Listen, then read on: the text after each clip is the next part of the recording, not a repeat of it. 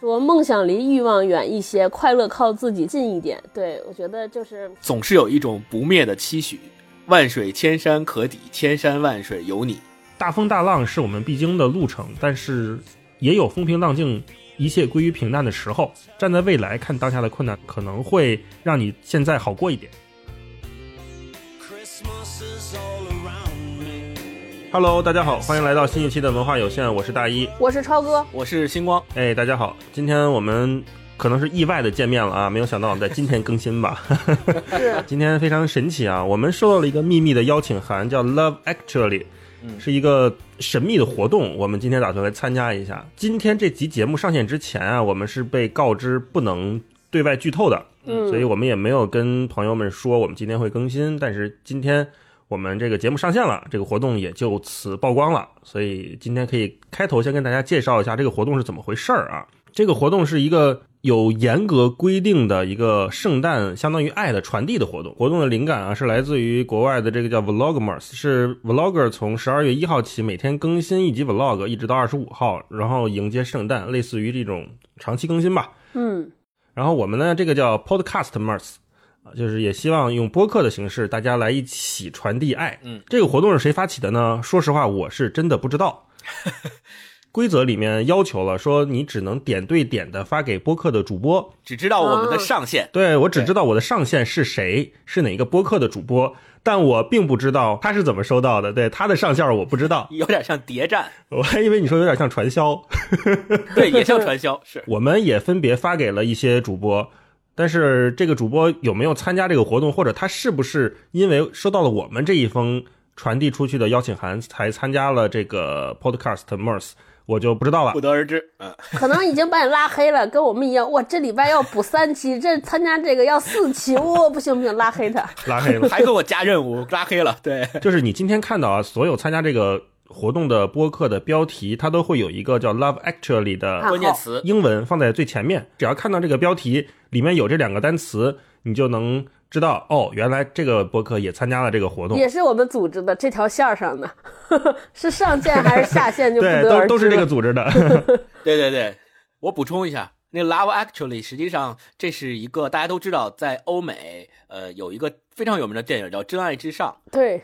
这个 Love Actually 的活动跟这个真爱至上就有千丝万缕的关系。我们在欧洲，甚至于现在在咱们中国，也都有一个慢慢形成的习俗，就是在平安夜或圣诞节的那一天，大家都会去重新看一遍《真爱至上》这个电影，重新体会一遍电影里边的。所描绘的那种美好的爱情、亲情、友情等等的人类感情，所以这个活动也是跟真爱至上有千丝万缕的关系。我们也是希望通过这个活动，让大家在今天平安夜这个晚上感受到一丝人间的温暖。不管你现在在干什么，对大一老师，你接着说。嗯，然后这次呢，我们想了一个形式，年底嘛，年终、圣诞都会交换礼物，那我们也想了一个线上交换礼物的形式来。录这期节目，就是我们三个人嘛，我们三位主播，嗯，互相给就是转着圈的给对方安利一个精神礼物，精神礼物，彼此送一个电视剧，推荐一个电视剧，推荐一部电影，推荐一首歌和推荐一本书。是的啊，那这个也符合我们这个文化有限的内容上面选择的习惯吧？对我们别的也不太会啊，实体产品我们也买不起，所以就推荐一些。歌名、书名、电视剧名，然后对方回去自己看去吧，自己找一找，自己下载着看啊。对对，这是我们今天的这个整个的流程，大概是这样。开始之前，我们先闲聊两句，就是接到这个创意之后，你们是有什么感想没有？超哥，这个算数太难了，我也算错了第一回。对对对，就我们三个人发现都都有特别严重的审题困难。一开始我以为就说，我只看了第一轮，我要给星光送的东西，因为我们要送四个东西，什么歌、呃电影、书，还有电视剧。电视剧。然后我以为我就给星光，就我给星光送一套，送全套。然后我就我就特别高兴，我说哇，我都选好了，说这这个准备太简单，准备睡了。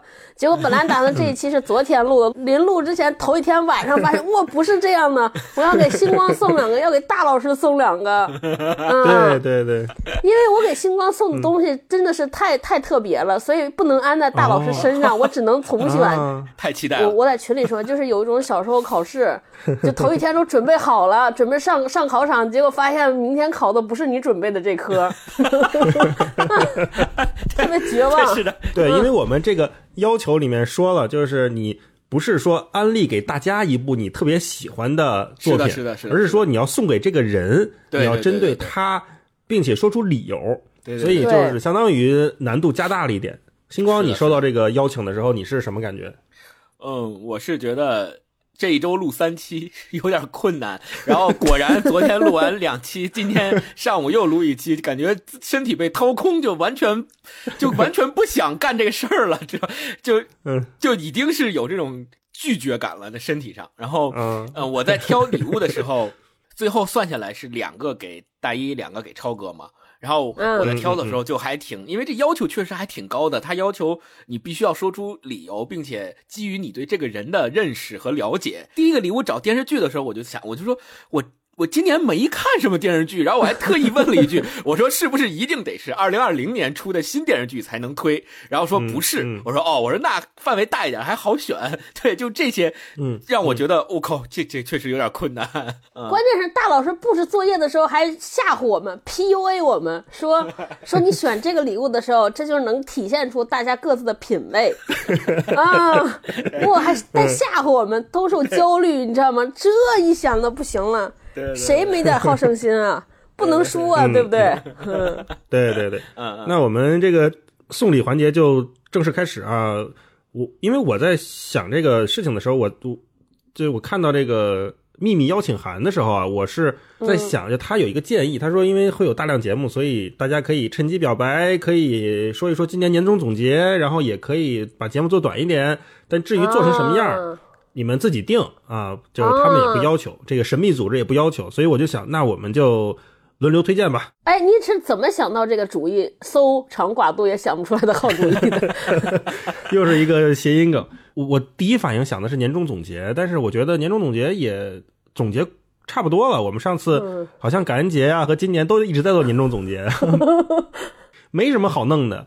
想了半天，然后突然在有一天下班路上坐地铁，我就想，哎，我们能不能就给彼此推荐一些？因为我们今年确实对大家对咱们三个人的生活彼此都很了解嘛。那遇到了什么困境，然后有什么希望，呃我们都比较知道。嗯啊，那在这一年的节目里面，我们一直都在跟大伙儿聊学习小组的事情，是我们相当于是三个人一起做了功课来聊这个作品给。大家推荐。但是我们肯定每个人也有自己就是涉猎的东西嘛，比如说星光玩主机游戏，对吧？玩二零七七，这我们俩都不玩，那可能他对这个东西特别感兴趣，他特别想介绍给谁的时候，他没有地方去表达，对吧？那他只能说去去上别的电台，去去干私活，是吧？那在这个环境下，其实我觉得我们还是有很多东西可以拿出来，但点对点的给对方分享的。这个过程也是一个我们可能更为彼此着想的一个过程，就是我得知道，嗯可能我知道超哥现在可能他需要什么，他哪些方面的东西能真正的对到他这个人的胃口上面，对，是的，是一个，嗯嗯嗯，对稍微可能是要求高一点点，然后也门槛降低一点点的一件事情，这是我的想法。嗯嗯，好，那我们这个送礼环节正式开始啊。正式送吧第一。轮我们是电视剧的相互推荐、相互赠送啊，因为嗯电视剧超哥的领域啊，所以超哥先开始哇。超哥，你给星光准备了什么礼物？嗯，我要记一下大家的推荐。我首先给星光送的礼，所有的礼物都想紧扣一个主旋律，就是我能够给他送什么，让他看完之后特别想找对象，且曾能成功的找着。对，然后，然后借此我就询问了身边所有对星光找对象困难这个事情都有深刻认知的人，然后我问了一个女性朋友，她给星光推荐的是那个《欲望都市》。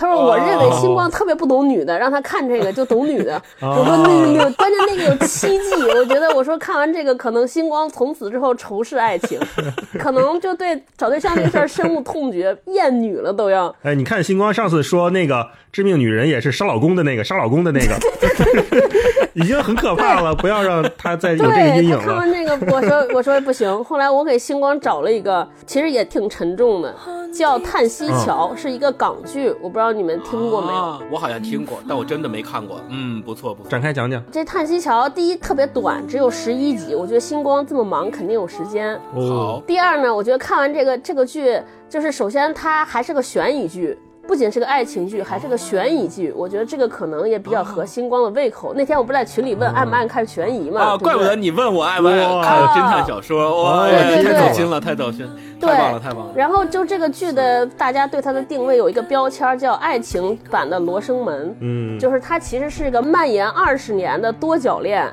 就是前二十年 A 爱上 B，B 爱上 C，C 爱上 D，反正就是一个打圈儿，然后就是这个绵延二十年。然后它有一个巧妙之处，就是每一个人每一段关系里边都会有两个视角的阐述。比如说我跟星光谈恋爱，第一段呢先是以第三人称讲了我和星光谈恋爱的一个故事。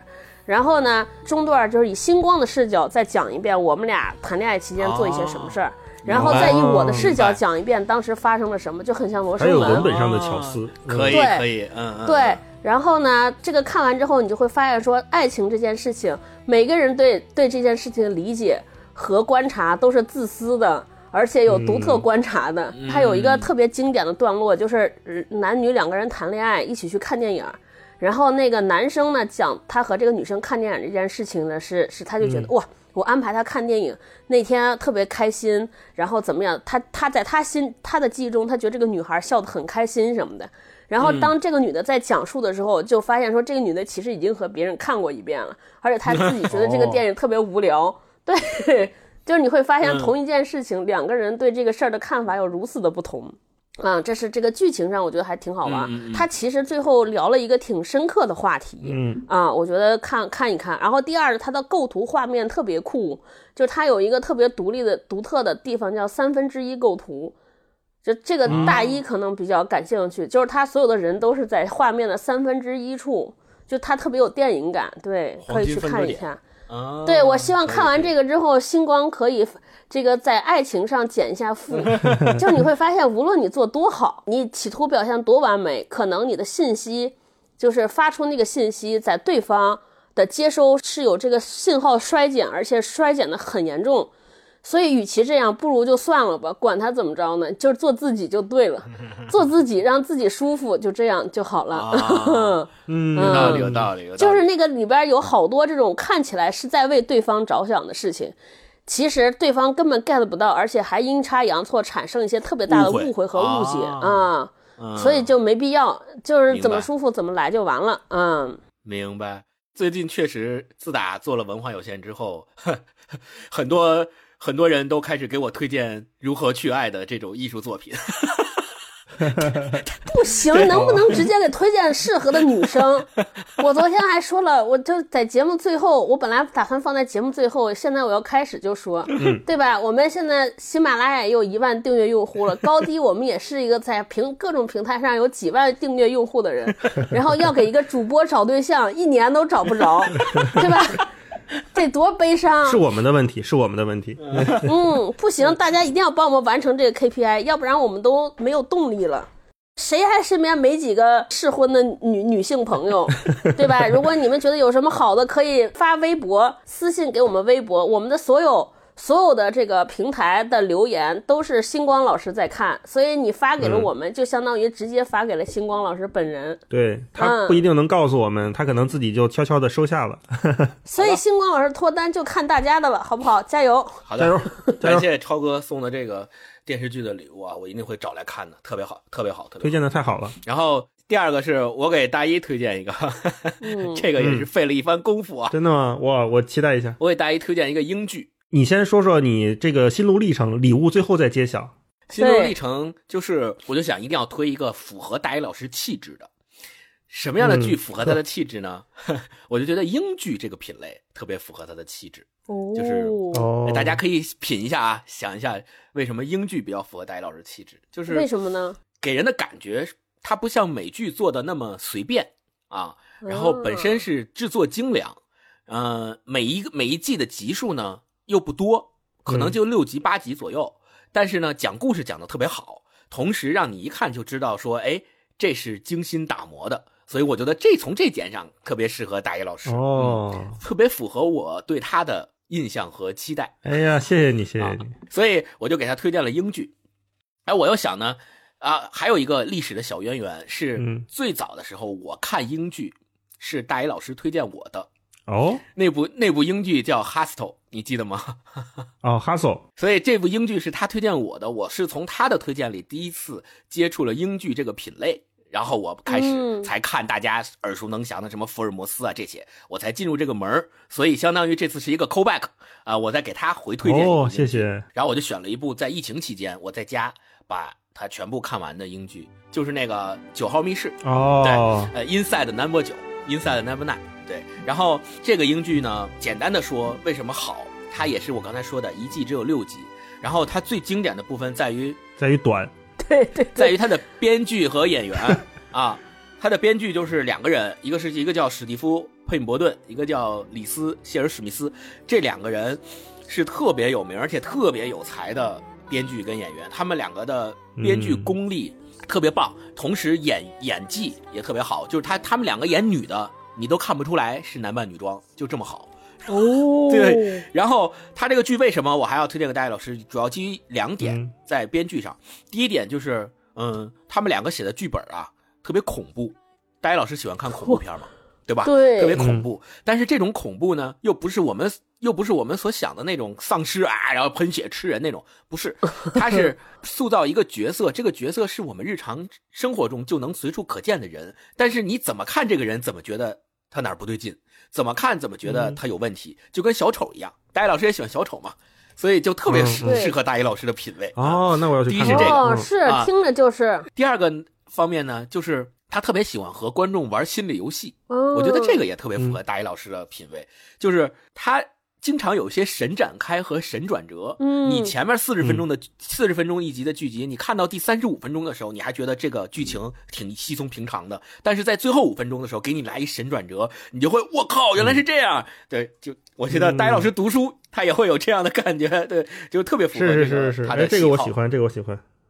对，就是频繁的反转这种啊。嗯嗯，又有内涵，又好看，又短，然后又能够在短时间内得到这种享受，我就特别推荐给大家老师这个《九号密室》。哦，这个好，这个好，嗯这个我收下了。好好好，感觉这个电视剧写了大老师的名字。嗯，那我们看看大一老师给超哥的推荐。哇，我给超哥准备这个礼物太难了。我想，超哥这个就在家里看电视剧能把灯泡都看坏的人，哪个电视剧他没看过呀？嗯，然后我还去专门翻了超哥的豆瓣儿，我想啊我从上面找找，就是在我们那个共同喜好里面有没有哪个是我喜欢，但是你还没有标记的，那有可能是超哥还没看。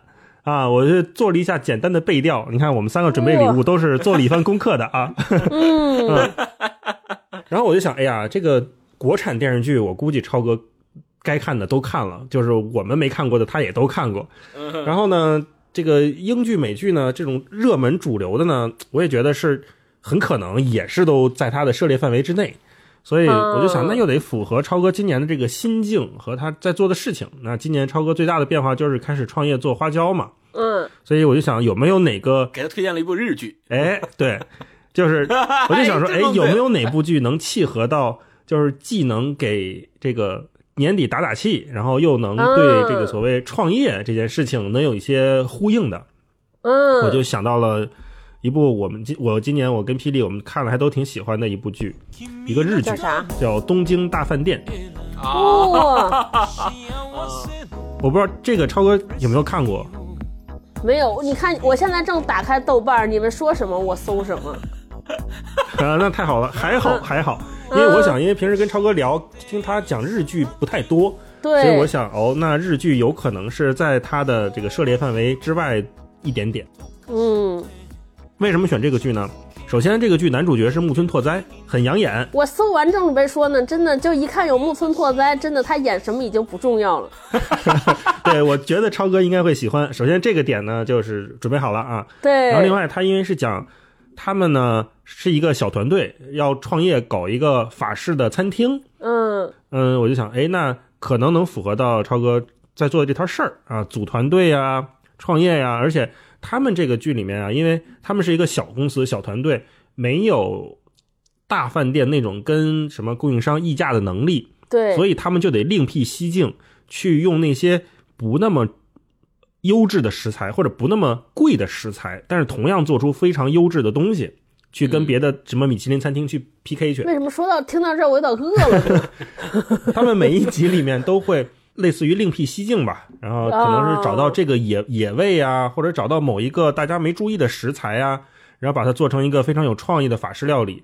然后在做的过程中，摄影摄像拍的也都很好看，就是非常馋。嗯看的时候你非常馋，就特别想吃。太符合我了。对，也太符合超哥的这喜好了。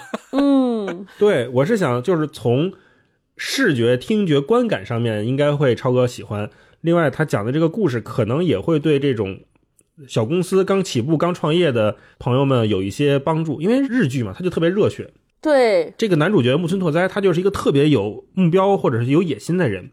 厉害了，首先，他的手艺很好，很多的创意，他能做出非常好吃的菜。然后他就是励志，我就要拿米其林，我就要拿这个，哦这就是我的目标，我什么都不重要。然后他就开始去到一个团队里面去找人，去找各种，比如去找一个侍酒师，什么样的侍酒师是最好的，什么样做甜品的甜品师是最好的，什么样的管理者是最好的。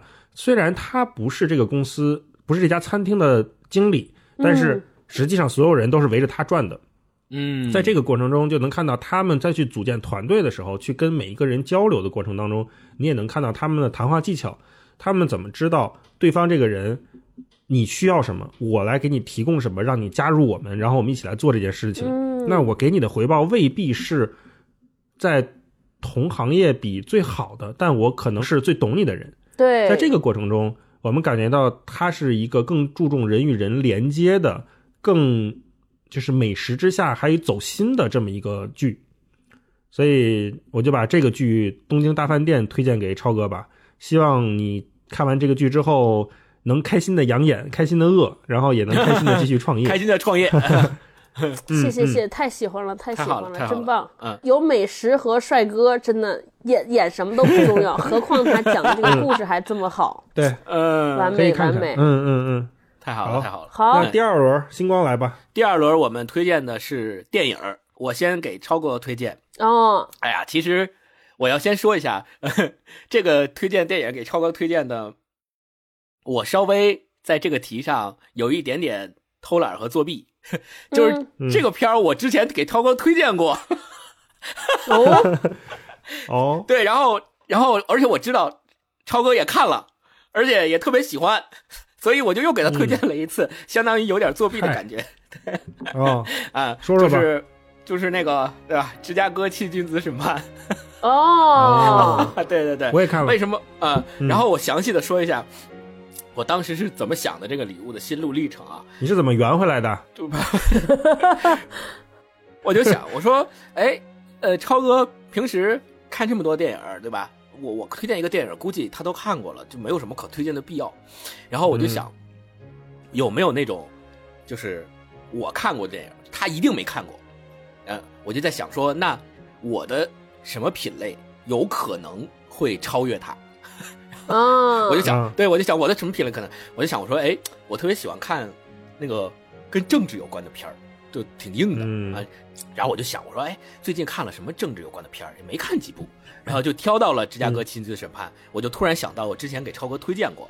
我之所以给超哥推荐这个片儿，是因为我觉得他也对这个法律，还有包括什么庭审，还有包括民主、自由这些概念特别的感兴趣，所以我觉得他看这个片儿应该是会有共情和共鸣的。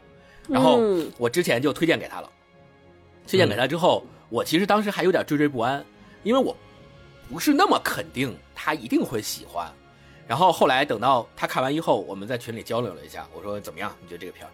超哥就说特别好，特别棒。哎，我当时一颗大石头落了地，我觉得哎，看来我的推荐还是对的，我的判断没有错。嗯，就是我简单介绍一下这个片儿。实际上之前我们在前面的几期节目里面也简单聊过。其实这个片儿讲的就是根据一个真实事件改编的，然后是有一帮青年学生和青年运运动的领袖，他们为了反对美国参加越战，要组织街头运动，然后抗议来跟美国政府对着干。然后美国政府为了惩罚他们，就做了一场政治审判，就是把他们那些人都抓起来，故意就是要给你判有罪。但是根据法律，实际上这些人根本没罪，而且也是警察先发起的，嗯所以讲的整个就是这么一个故事，他们怎么样应对这场审判，怎么在庭审上跟各方势力纠缠，大概是这么一个故事。然后最终让我引起共鸣和共情的，我觉得超哥也会特别喜欢的段落。就是最后的那个段落，哎，对，就是结尾，就看特别有。对，就特别有韩国电影辩护人的那个感觉。我当时看的也是，哇，热泪盈眶。我觉得怎么可以这么、这么棒？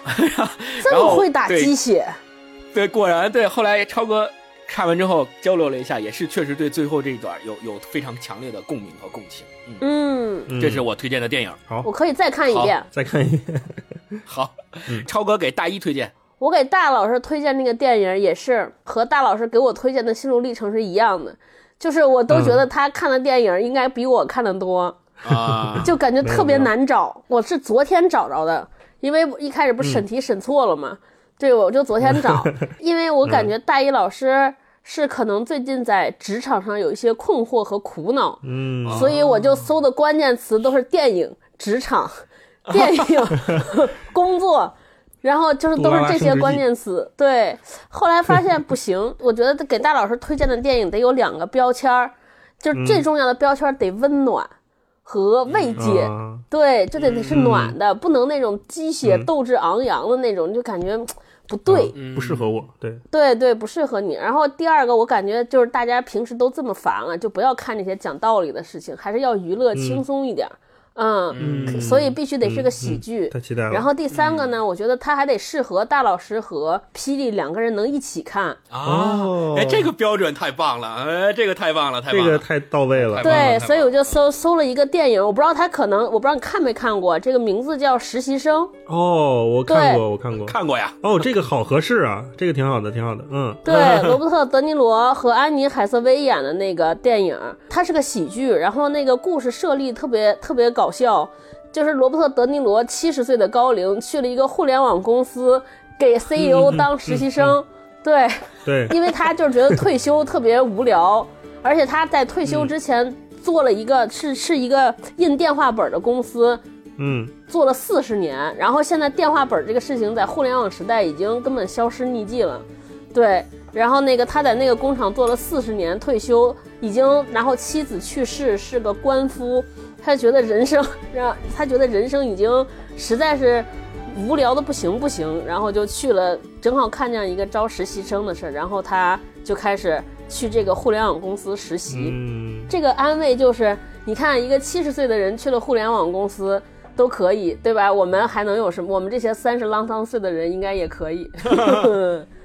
嗯，对挺，好，挺好。这个这这个好，这个好。这个我看当时看完了之后，我也是觉得有安慰到一些。其中有一个细节我特别觉得有意思，就他这个实习生计划是 CEO 某一天拍脑门子想起来的，但后来 CEO 就完全给忘了。对对，吧？所以当手下把这个事儿执行下来之后，把这些七八十岁的 这个老头儿叫到公司之后，CEO 都懵了，说怎么有这么个事儿？我不记得有这么个事儿啊！对，就特别像这种互联网公司，就是老板想一出是一出，然后干一干就没影儿了。对。然后还有一个面试的时候有一个细节特别逗，有一个人就是你知道吗？这种互联网公司特别爱问这种情怀，说问那个德尼罗说你七十岁之后，你十年之后想干啥？啊你想十年之后成为什么样的人？然后罗伯特·德尼罗说：“你是你是问我我八十岁之后想怎么样吗？” 然后那个实习生，对，然后就是那个问的时候也不过脑子，就对全都是模板。嗯，对对对，我觉得就是德尼罗这种特别不互联网、特别老派，然后特别的这种 gentleman 的这个事情，其实是特别大的改变了整个互联网公司的节奏。所以我觉得大老师可能有的时候，我猜啊，我不知道是不是真的，就是就是可能有时候会想说。可能他的一些喜好或者他的一些习惯，是不是和现在这些所谓的这种创业公司和互联网公司格格不入，就是有点不那么 match，对吧？就是你觉得互联网公司有点儿怎么说？我觉得就是有点糙。其实我自己也觉得是，嗯啊，所以可能有的时候说，哎，我要不要改变？其实你不用改变，不是你的问题，你应该是能够帮助他们的人。好，谢谢谢谢这个礼物，我收下了，我再看一遍。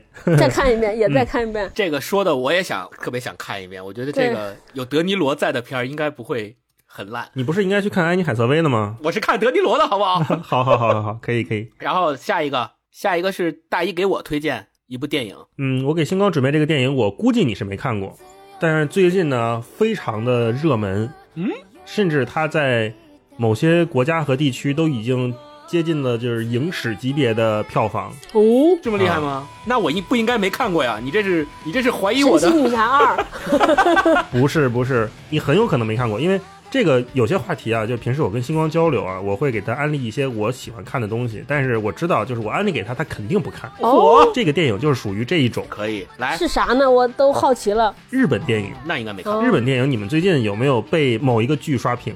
哦，是不是你最近在看的那个呀？对对对，哦我最近在看《鬼灭之刃》，《鬼灭之刃》的剧场版。对，你看你肯定没看过，因为这个资源刚有嘛。资源刚有，对，我就想把这个安利给星光。这个《鬼灭之刃》现在在日本好像已经是到日本的影史票房第二，第一名是宫崎骏，第二名就是他了。嗯对，第一名好像是《千与千寻》啊、对所以这个剧在日本也是今年最热门的一个日本动画片儿。嗯，这个讲的故事呢还是比较传统，它是讲这在一个架空的世界里面，就是人是一波，然后有有一波恶势力叫鬼，啊，哦，鬼呢也是人变的，但鬼有鬼的这个等级和能力，然后人呢为了消灭鬼，就有一个叫鬼杀队这么一个组织。这个小男主角他就是从小他们家因为被鬼伤害了，杀杀害了他的家人，所以他就立志加入这个鬼杀队，然后一步一步越来越牛，越来越强，去杀越来越强的鬼。就是故事讲起来就是这么一个故事，但是其中就日本的这个动画嘛，首先做的很精美，然后其次它就是每一集都非常的燃，大爽剧就看的时候就热泪盈眶，经常会看着看着就哭了。啊，所以在看这个剧的时候厉害了，，厉害了，这个剧集大概是二十多集还是十几集，我忘了，就是每一集都很好看。然后呢，其中它有一个非常关键的一个情愫啊，一个羁绊，就是兄妹之间的羁绊。啊，哦，明白了，对，星光不是说过吗？说如果有一个妹妹的话，会是什么样的体验？他很想有这样的感情上面的连接，所以在这个里面，这个兄妹情是一个非常关键的主线。嗯，他这里面我再多多多说一句，就是他妹妹也是被鬼伤害了，被鬼伤害了之后呢，但是没有完全去世，他变成了一个半人半鬼的状态。就按理说，哦鬼杀队这些组织是要把他妹妹也干掉的，可是呢，他妹妹因为有一个强大的意志力，所以就处于一个不能说话、不能交流，但是有一定意识的这么一个状态。所以这个哥哥就是每天身上是背一个木箱子，箱子里面装着妹妹，然后他去做他的所有的事情。然后在哦任何时候他都要保护他妹妹，然后他妹妹有的时候也能在关键时刻出来保护他，在就这么一个情节设定，所以我在想推荐给星光，也是想让你也在这个剧里面能看一感受一下吧，这个兄妹情是什么样的感觉。嗯太好了。另外呢，就是日本电影嘛，这个电视剧最后都是燃一把。所以我嗯我也知道，星光今年年底也遭遇了一些就是人生困顿吧，或者是说有一些丧，希望能通过这个剧，通过这个电影，让你热血起来，激情起来、嗯啊！看看那么难的事儿，人家都能好好好好好这个坎儿都能迈过去，咱们也可以。嗯，就这样吧。好，咱们是都困顿了吗？三个人，这么都就是又需要安慰，又需要燃。嗯，好，那我们接下来下一趴，下一趴是推荐一首歌，然后先大一推荐给嗯超哥，就是风平浪静，哦哦，那个电影的结尾，张宇唱的。对，这个我本来想推荐给大一老师的，后来我想大一老师都在之前的节目里用到片尾曲了，我就不推荐了。啊，哎呀呀呀呀呀呀！可以可以，我也是看了超哥的豆瓣儿，在我们的共同喜好里面有这部电影，所以我想，嗯嗯，超哥对这个电影评价应该不低。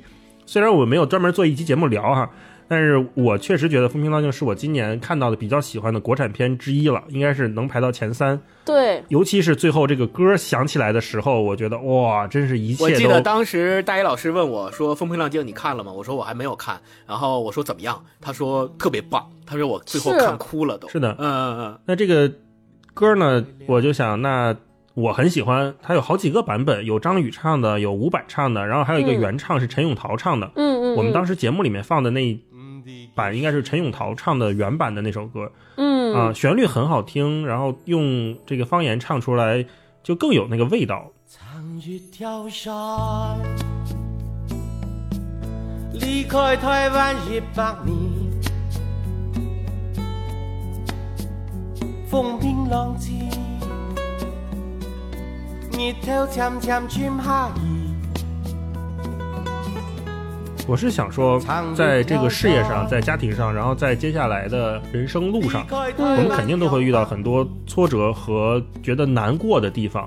可是，当你难过的时候，你听一听这首歌，我觉得它起码能给我带来一些平静的感觉。它能让我感受到，哦，大风大浪是我们必经的路程，但是也有风平浪静、一切归于平淡的时候。在这个情况下，站在未来看当下的困难的时候，可能会让你现在好过一点。嗯，啊，所以如果说超哥接下来遇到了一些觉得很难的事情，或者是像上次说的创业里面说的，在星巴克里痛哭流涕的那种对，时刻，可以想想这首歌，或者听一听这首歌，安慰安慰自己，给心灵带来一些抚慰吧。我是这么想的。一切都会风平浪静的。对，对，而且我今年确实也听歌听的非常少，专都听播客了，所以我觉得能遇到一两首我今年特别喜欢的歌也挺难得的，我就把这首歌拿出来再次推荐吧。嗯，好，好，这是我的推荐。嗯特别喜欢哦。说到风平浪静，我必须在自己的节目里边声声援一下这个电影。当我当时我看到这个电影的那个评分居然和《金刚川》一样高的时候，给我气坏了，一怒之下 甚至想卸载豆瓣儿，你知道吗？啊，怎么只有六分多啊？这么好看的电影，就各方面都很好看。没有看这个电影的也可以去看一看啊。我们今天网上已经有正版了，大家可以看一看《风平浪静》。嗯，对，看完能不能给他打点高分儿？好，嗯那下一个我们来看超哥推荐给我的歌。哇，我给我给星光推荐这个歌可厉害了。有这个理这个理由也是，就是延延续我上前之前那个逻辑，就是必须看完想搞对象的，就必须听完想谈恋爱的。对，首先把找歌的范围锁定在一个艺人身上，一个歌手身上。这个歌手是陈小春，哦，就是陈小春是我人生中喜欢过的第一个男的，不应该是爱上的第一个男的。哦，关键是我觉得陈小春的这个爱情故事对星光老师有非常好的这个 怎么说，能能给你一些沾染一些福气和喜气。对、啊，对，都是大家都知道，就陈小春之前特别爱的人是那个张柏芝，最后张柏芝跟谢霆锋好了嘛，然后那个陈小春的人设都是这个苦情男人，爱一个人但是得不到的苦情男人，然后最后他这终于独家记忆那首歌是就是他给张柏芝写的。哦，后来他认识了应采儿对，应采儿小他十七岁，含金钥匙出身，对吧？然后那个，而且他也非常爱陈小春，然后两个人非常幸福，每天能逗他笑，所以我觉得这个希望星光老师也能有这样一个爱情的美美满结局。的男人，嗯，啊谢谢对。谢谢谢谢谢谢。然后这个歌其实是一个挺冷的歌，我不知道你们听过没有，叫《二愣子》。没有这是在在陈小春特别著名那个专辑叫《抱一抱》那张专辑里边儿，那张专辑里边儿有哦三首歌是周杰伦给陈小春写的，这首歌就是其中的一首。对，他名字哦，叫二愣子，但其实我觉得他所有的歌词都是像陈小春在写自己，就是他其实就是一个以苦为乐的一个一个人吧。这么苦就是他说自己很傻。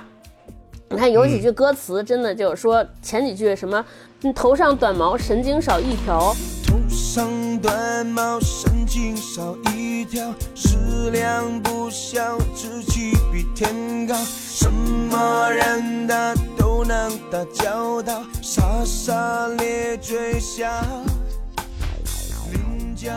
一看到这些，我画面里都有星光老师的影子。哇，太棒了太棒了！这个歌词的副歌里边说：“梦想离欲望远一些，快乐靠自己近一点。”对我觉得就是，啊，总之就是祝福星星光老师好，对吧？太棒了太棒了！刚刚已经把这首歌加入了收藏，录完这期节目我就要单曲循环。对对对，真的很好听，R&B 曲风。当时当时一听特别惊艳。好的，那这一趴最后的歌是我推荐给大一老师。我推荐给大一老师的一首什么歌呢？跟他推荐给超哥的差不多，也是一个电影的主题歌。呃，张艺谋最近不是拍了一个电影叫《一秒钟》嘛？然嗯，后这电影的主题歌同名主题歌也叫《一秒钟》，是这个电影的哦，女主角刘浩存唱的。嗯、我这个电影是刚刚上映的时候就去看了，我不知道大一老师现在看没看？为什么推荐这首歌呢？是因为首先呢，它作为一首歌来讲，我自己特别喜欢，嗯，这首歌的风格和曲调就是好听，说白了就是好听。第二个就是这个电影也不错，因为这个电影讲的本身就是一个关于电影的电影儿，所以本身我们大家也都是喜欢看电影的人，所以我想大一老师应该也很喜欢。然后他这个电影里面同时有温情的部分，也有时代所给大家留下的那些无奈的部分，所以这些东西加之在一起，我觉得符合大一老师喜欢的风格。总是有一种不灭的期许，千山万水可抵，万水千山有你。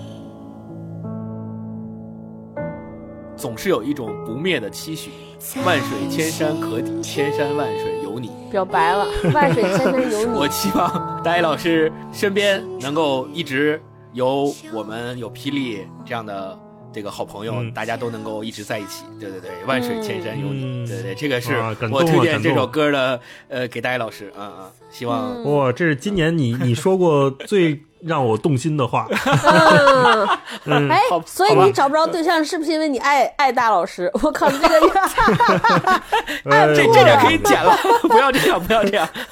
我必须保留。这个节目我剪。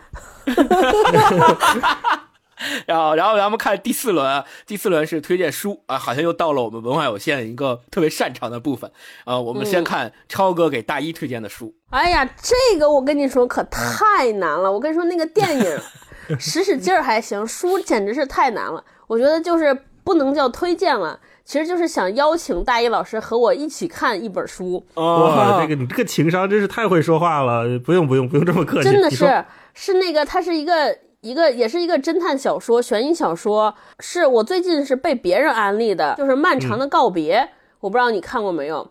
我是被那个书上面的那个介绍吸引，说是村上春树从十七岁到五十七岁，反正看了一直在看，而且看了十二遍，哦就里边有好多细哦节。对他一直看了十二遍，我就是被这个吸引，我就去看。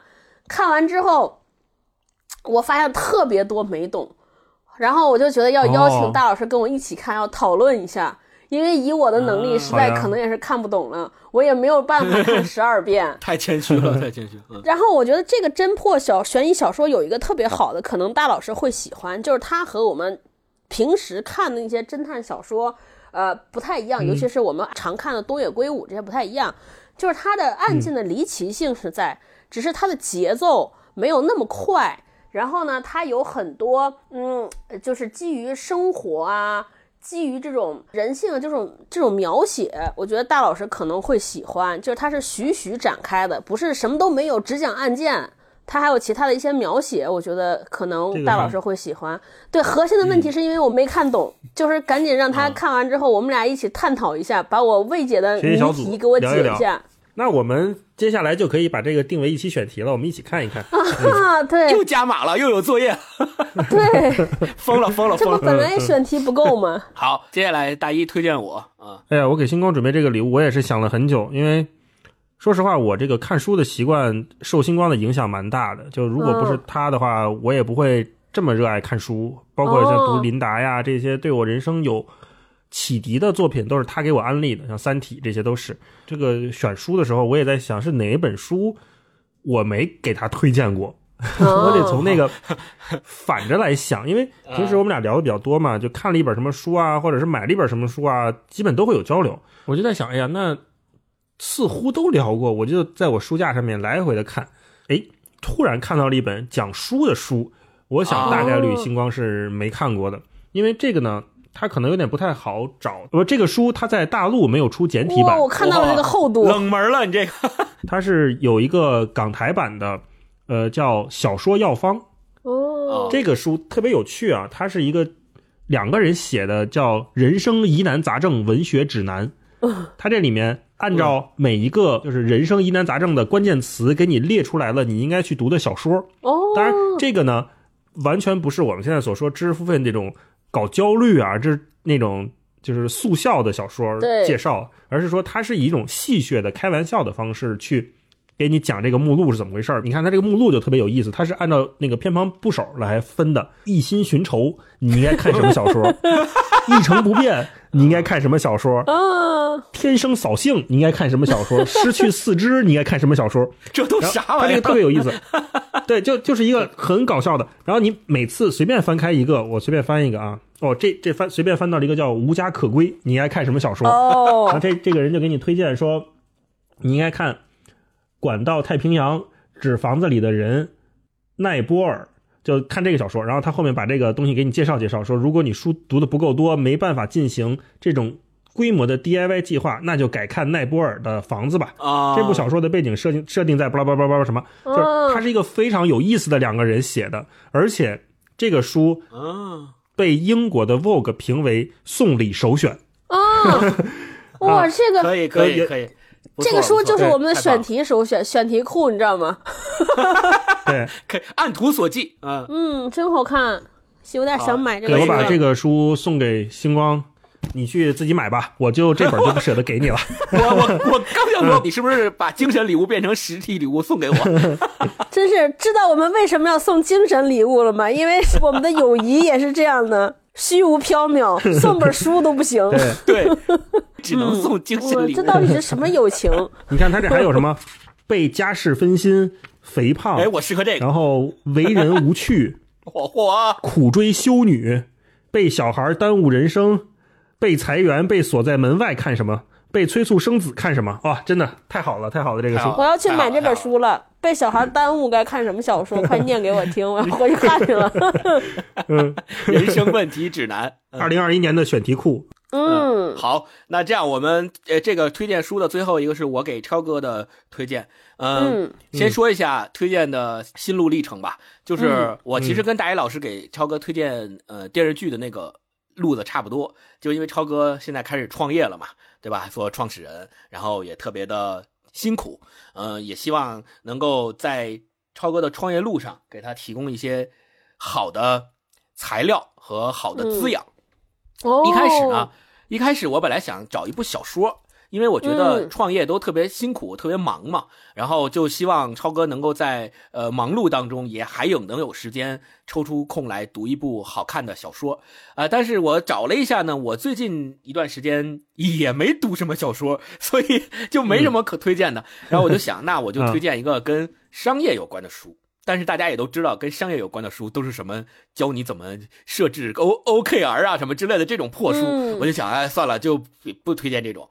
我就想半天，我说推荐什么书？哎，我就想到了前几天我自己上礼拜也自己买了一套的读库新出的六卷本的呃书，叫《大商人》。对哇，嚯、它好在哪儿呢？它好在它把它以前这本书是一个整体，就是大概有也不也不长，也不就是字数也不多，一共四十万字左右。嗯、但是读库这次再出版的时候，把它分成了六本，相当于变成了那种可以手里拿着特别方便的，可以装在兜里的那种口袋本。对，口袋本。嗯所以读库把它出了新版的六册，呃，分按人分的，都是中国特别有名的民族企业家的故事。哦，民族企业家，呵，有一些大家比较耳熟能详，像什么张謇啊，对吧？什么荣家的荣氏兄弟啊，啊、哦这些都是大家比较有名的，都知道的。但是可能他们的创业故事以及他们的人生故事，大家没有那么了解。所以嗯这部书的作者傅国勇老师，他也是查阅了两百多篇这个参考文献，写了这么一部书。虽然看起来好像有点学术，但他的行文啊，他的这个叙述风格呀，都是讲故事的方法，所以也都特别能够看得下去啊。然后我推荐给超哥，希望超哥能够从这些中国优秀的民族企业家身上汲取力量和养分，能够帮助他的创业。对对对，也能够 也能够让他的事业取得非常辉煌的成就。对对对，这也是一个嗯，美好的期待，美好的期许。对对对，这个书推荐给超哥。这哪是礼物啊？这简直是给了我一个特别大的这个信任。我跟你说，看完这个，就是你你给我推荐这套书，我就感觉我在你心中就是董明珠的候选人。可能看完这套书有两个结果，一个我就成为了张明珠，一个就是彻底放弃创业了，说我靠这么难，算了算了。嗯 可以可以可以，太棒了！对我就推荐可以可以谢谢谢谢嗯嗯嗯嗯。嗯，张明珠来了。好，那这个就是我们三个人互相推荐的，二零二零年的最后啊，互相推荐给对方的精神礼物啊、我们也是希望嗯在、对前面的这些礼物我们推荐和介绍的过程当中，嗯，如果听到这期节目的大家，呃，你也对其中提到的某些礼物非常感兴趣啊，那这个礼物也是送给你的。对，因为想的是年底了嘛，很多嗯朋友都很忙，那你也不一定要花钱，也不一定要见面，对吧？你可以嗯真正的静下心来想一想，你在意的人有哪些，嗯，然后你在意的精神礼物有哪些？你可以把这些礼物就以一个很简短的方式，就像我们聊天一样，或者是写个小卡片呀，或者是打一段话呀，推荐给你真正在乎的人。我想对方收到这个礼物，也一定会能感受到你的诚意，或者感受到你的爱吧。是的，嗯尤其是像这种精神礼物，你看我跟大野老师，我们两个呃十多年前认识的时候，互相推荐的那些书啊、那些电视剧啊，至今回想起来，还在心里有非常美好的回忆。所以，嗯我相信，如果呃你有朋友送给你这样的精神礼物，或者是你送给朋友这样的精神礼物，将来都会在你们的人生中留下一个值得回忆的一笔的。对，那我们今天的节目，因为也没有想做的太长，差不多就到这里。嗯，对对这期节目最后，我想再跟大家分享一下这个邀请函上面的一段话，他写了一一首小诗吧。嗯我觉得我们他正好三段，那我们就一个人念一段，把它跟大家再分享一下，然后结束我们这期节目，好不好？好，那星光开始吧。让我们在圣诞夜多灾多难的二零二零末尾，在播客中大声地说出自己喜爱之情，以此告别中文播客小宇宙大爆炸的2020，以此作为支持我们至今的听众和主播的圣诞礼物，以此互相提醒不完美的世界中的仍然存在的美好点滴，以此迎接仍属未知却值得期待的2021。希望断更了一阵子的播客们能够回来，也希望我们能够彼此相信，相信陌生的在远方的播客们，因为也许这份邀请函会将所有人置于囚徒困境，但是去除了主办方的概念，也没有鸡肋的群聊社交，更没有人催促你上交作品。我们想把关注留给播客本身，我们想借用你的力量，让这份想法传播到我们本无法触及的地方。我们想让这件事情发生的更加真诚。这可能像是个社会实验，但绝非心怀叵测。翻转电台总是在结尾时，我们依旧云里雾里时说要敢于去相信。我们何尝不怀疑这份邀请函最后的结果呢？我猜测你也是。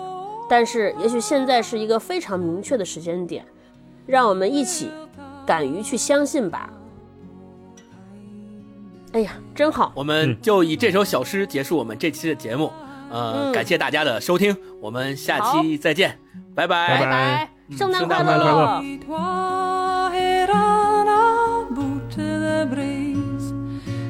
cool.